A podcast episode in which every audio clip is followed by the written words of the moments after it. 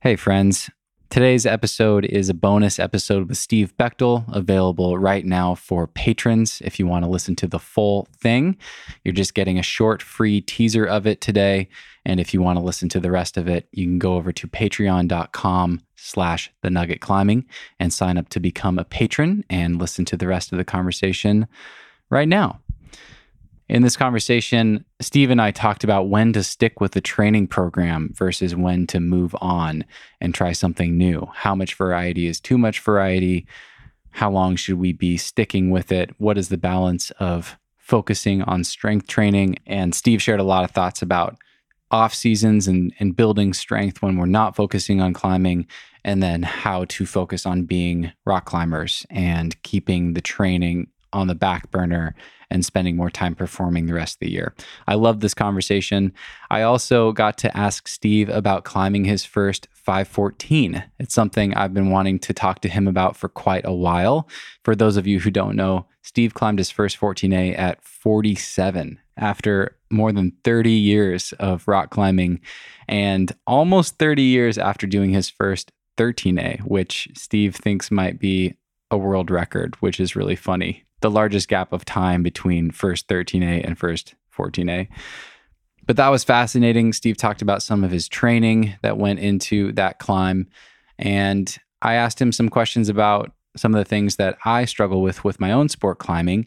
And Steve gave me some guidance on how to build better power endurance. I always really struggle and power out if I have to do more than like 25 moves or 30 moves in a row that are consistent in difficulty without a rest.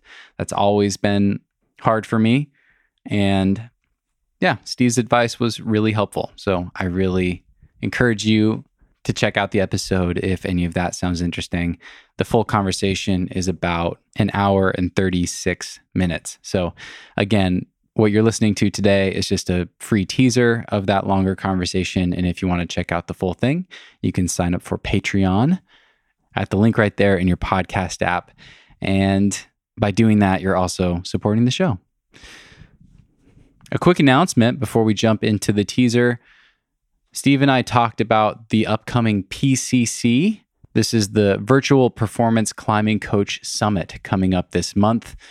Registration is open now, and the course will be live on November 15th, so less than a week away. This is for climbing coaches or for self coached athletes who want to take their understanding of coaching and programming and strength training, all of these things to the next level. Um, they've never had more presenters for the summit before. It's virtual this year, so you can do the whole thing from home there will be presentations from Steve Bechtel, uh, Mercedes Pollmeier, Leif Gash, Eric Horst. I think Tom Randall's doing something, John Kettle, Tyler Nelson from Camp for Human Performance.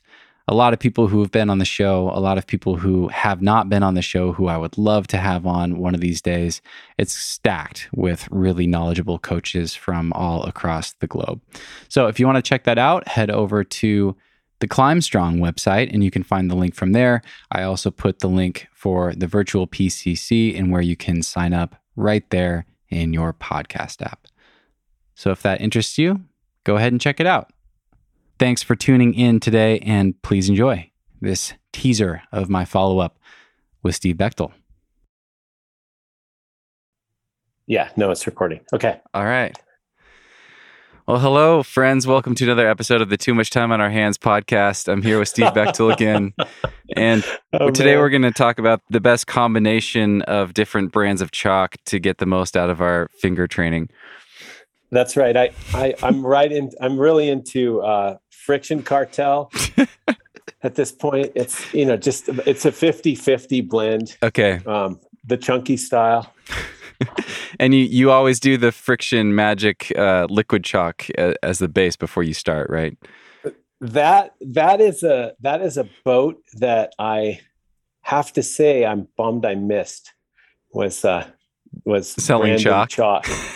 well, not only yeah. not only like convincing convincing the world that chalk is not just chalk you know and and honestly for me stephen i i mean i understand there's like you know nasty chemicals or whatever in the Metolius super chalk but that stuff is nobody's even come close to Oh, that's still to, what, uh, that's still your go-to. Oh man, I love it. I love I love desiccants. I no, I have I have really super good skin, and so okay. um, I feel really lucky. I don't have I don't ever get splits or or anything like that. So I think just what uh, I you know that's one of the things that has been uh, really lucky for me in my climbing is I've never had uh, issues with you know chalk drying out my skin or anything like that. So anyway, gotcha. I really like my favorite chalk is whatever uh, it comes in the mail. yeah. Do people send you samples of stuff all the time? Yeah, we get a we get a bunch because um, at the gym they assume that we have retail, um, uh, and so we'll we'll get some samples for that. And uh, but um, and then uh, Timmy Fairfield is a is a friend, and and so we get we get Chalk Cartel stuff pretty frequently, which is super good chalk. Yeah, but that's awesome. I've actually, um, not to put him on the spot, but I've actually had some phone calls with him yeah. and uh, have actually talked about doing some ads for them because I, I really do love their stuff and it's just yeah. a little more affordable than some of the other options. And I like what they're all about. I like Timmy and yeah, it's, it's good stuff. Yeah. So, um, all right, what are we talking about today? today. So, um, you know the, the intro there was a joke people that get the joke will get the joke people that won't it's probably yeah. probably not worth explaining um, know. but yeah so today this came about because i had a friend reach out to me back in early september and he listens to the podcast and he follows you and he was he just sent me a random text message and he was like hey what's up with climb strong picking on the nugget in the newsletter for september and i was like what, what are you talking about i hadn't read it yet and uh, so, of course, I go and read it. And not only did I not feel like you were picking on me, I agreed with what you said. And I was like, this would actually be a really good topic to get into because it's, it was one of my probably biggest hangups or stumbling points for a long time. I was always exploring different training programs, kind of creating my own, following a lot of different people and listening to a lot of you know audio content podcasts whatever. And anytime something new and exciting came up that felt compelling and, and inspiring to me i had a hard time of knowing how to either integrate that into what i was doing or just save it for later or pivot from what i was doing to something better. So I'll give people a little more context. I'll read just a little bit of your newsletter so they know what we're talking about, okay. but I won't read the whole thing. Um, in essence, the the newsletter for September was about like when to stick, when to stick with the training program and see it through, versus just bouncing around too often for any real adaptation to take place. And uh, you let it off with uh, a quote from Steven Pressfield, which I love, which is. The sure sign of an amateur is he has a million plans and they all start tomorrow and I love that, and that really gets at the heart of uh, what we're we're talking about here. But I'll read the section where you mentioned the nugget. Yeah. so you wrote, you were talking about uh, endurance training and just kind of how tedious it is, and how that's really hard for a lot of people to stick with. You wrote, Route 4x4s are a session we recommend to help climbers build low end endurance. They are tedious and the climbing feels pretty easy. For a 512A climber, one who can send that grade in one session, a few tries at most, we would probably recommend starting this workout at about the 10A level. Clearly, that is very easy for this person, but the session consists of doing one pitch of 510A, then immediately top roping it three times. The climber would then rest for 12 to 15 minutes, maybe while a partner does the same four laps, then repeat the whole thing three more times. The laps feel too easy. In order to adapt properly to primarily aerobic fueling and building all day capacity, though, we need them to be easy. More times than I can count, I've had people try the session, increase the difficulty mid session to say around 511B. They get totally smashed by it and they, quote, feel like it, quote, worked. Rarely have I had an athlete do this whole workout nine more sessions. It's too tedious but it's training, not entertainment. Way before even the fifth session, most of them will have listened to another interview on the nugget and been inspired to go another direction. Remember, getting endurance is boring, having it is not. Yeah. So, it's it's really fascinating. Um, if you if you were a weightlifter in the 19 in the 1990s or 1980s, there were like five books and no no web. And so you you picked Arnold's book or you you you know you you picked up a, a copy of of like one of the old time strongman books and you went for it with that program. And and then many many people would stay with those for years and try them over and over. And early in the in the 1990s uh, i think it was in 1992 or 93 dale goddard and udo neumann came out with performance rock climbing which was an excellent book still one of the best climbing training books out there. But it was one of the only things around. It was like you could get the, read that book or you know maybe Eric uh, Horst's original flash training book and you follow those programs always to their logical conclusion because you didn't know what else to do mm. but now we're in an information rich society where the information available to human beings is doubling at this rate of it's it's a what I, I I'm not I'm not very good with with uh, math, but I think it's doubling at a exponential rate, mm. meaning that the amount of information available from like the dawn of time until the year 2000 was then doubled like five years later and then it was doubled again mm. two years later and then it was doubled again a year later and so it's um and and I, am probably messing up the terms there. You know, Mace would be able to straighten me out. But the thing, uh, the thing that's that's interesting is it happens across all fields. And one of the things that's really interesting is there was an economist, um, and this is back in the early 1900s. And he, one of the things he said was, in an information world, the wealth of information means a dearth of something else, and the scarcity of whatever that information consumes. And what it says is a wealth of information creates a poverty of attention. And his name was Herbert Simon. Mm. But that's the thing is, you know, there's a there's a there's a societal trend toward uh, distraction because we have so many possible ways to go. And this happens in our training because, gosh, like sticking with something all the way through that difficult plateau period until you actually see fruition is really tough. The one place we do it well, Stephen, is is on projects. You know, you get out there and you're so psyched to send that you're like, oh, I'm getting nowhere. I'm getting nowhere. I'm making negative progress, but you keep going back to it, and then eventually things come together and you and you send the route. But it's really hard to do with within the framework of a workout.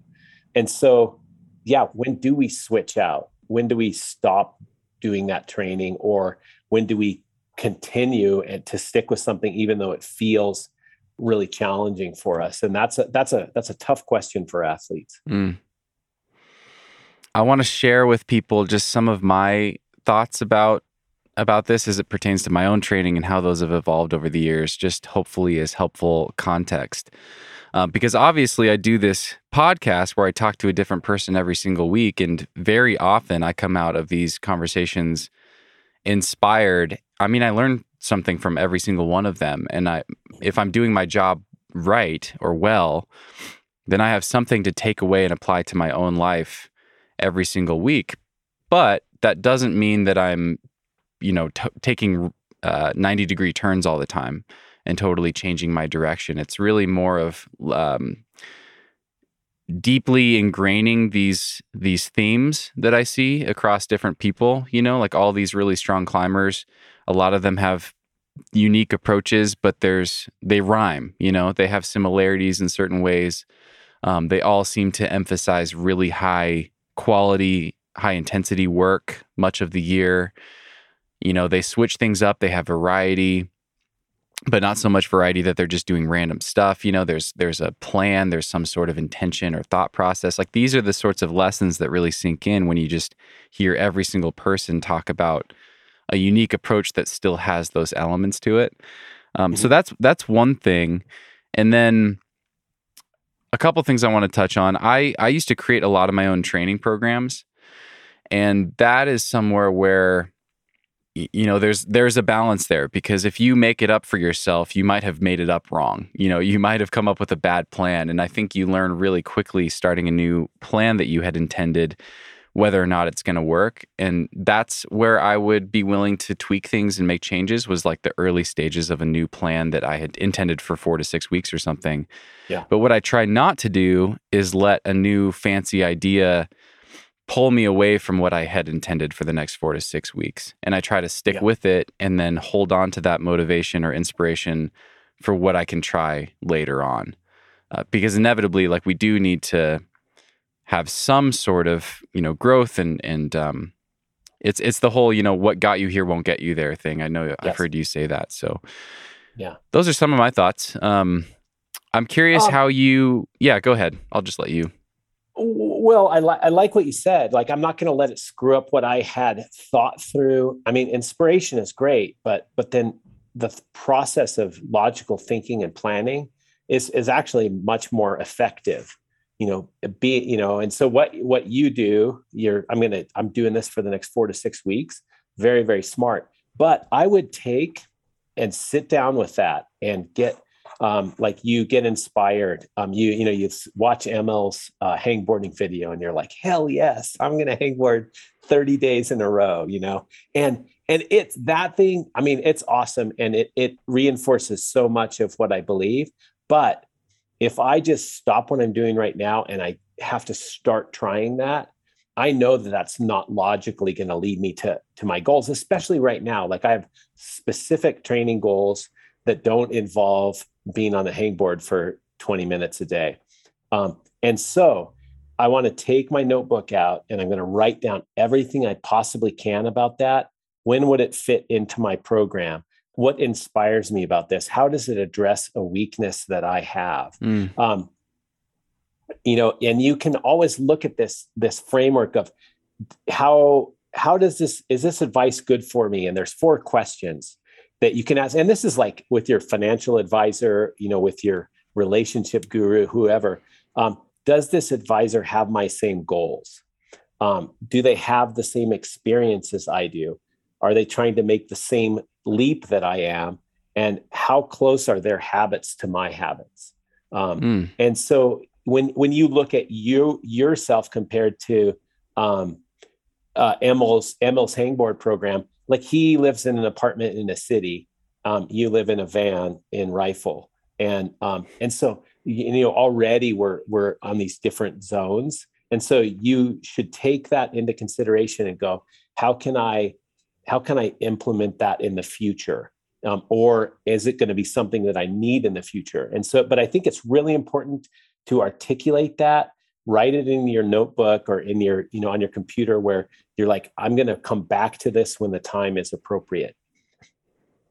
The um, the director robert rodriguez is is really fascinating because when he's writing he he gets distracted like everybody else. He's trying to write a script and he he says if he gets distracted and he has a thought that's divergent he stops for a minute writes that down in a notebook and then goes right back to his work and then he'll go he'll do that um, every single time he has a thought because otherwise those thoughts are still distracting him but if he can put it mm. in the mm. notebook and it's safe there then he can move back into his stuff and i think that that's the really important thing is to be able to follow through with a training program um, training programs are, are six or eight or 12 weeks because that's what the writer of the program found to be necessary to see those adaptations. It's not like, oh yeah, one week of of this is going to get me where I need to be. Um, and it's the same reason that school takes as long as it does. It takes a kindergartner this long to learn to read, and so that that's why they focus on reading for that long. I love that. I love those four questions. Yeah, that's really that's really great. I just one thought came to mind while you were talking. Um, you know, just thinking about how where people screw up with this stuff. Uh, another thing I've seen a lot, I have like one type A friend who comes immediately to mind. He's a really strong climber and he's really driven. And of course, that's a sword that cuts both ways. But when we have talked about training, I'll touch, you know, I'll have some really cool conversation with him and he'll ask me stuff and I'll show him what I'm up to. And then I talk to him again a week later, and he's just Hey, friends, I hope you enjoyed that teaser. Again, the full conversation is about an hour and 36 minutes. We went on to talk about Steve climbing his first 14A and his background in climbing and some of the mindset things that had to change for him to level up after many, many years of climbing in the 513 range. And Steve also helped me out with a question I have about power endurance and gave me some advice for tweaking my own training to get better at these short, punchy, kind of continuous sport climbs that I always struggle with. So if that sounds interesting to you, head over to patreon.com slash the nugget climbing. Again, there's a link right there in your podcast app and become a patron for $5 per month. It goes a long way towards supporting the show. You can cancel at any time, and that'll get you access to 26 follow ups that I've now published with people from the show. So you'll have access to all of those as long as you are a patron. And once again, you can cancel at any time, no questions asked. Thank you guys for checking this out. I hope you guys have an amazing rest of your week. Enjoy the weekend, and we'll see you on Monday.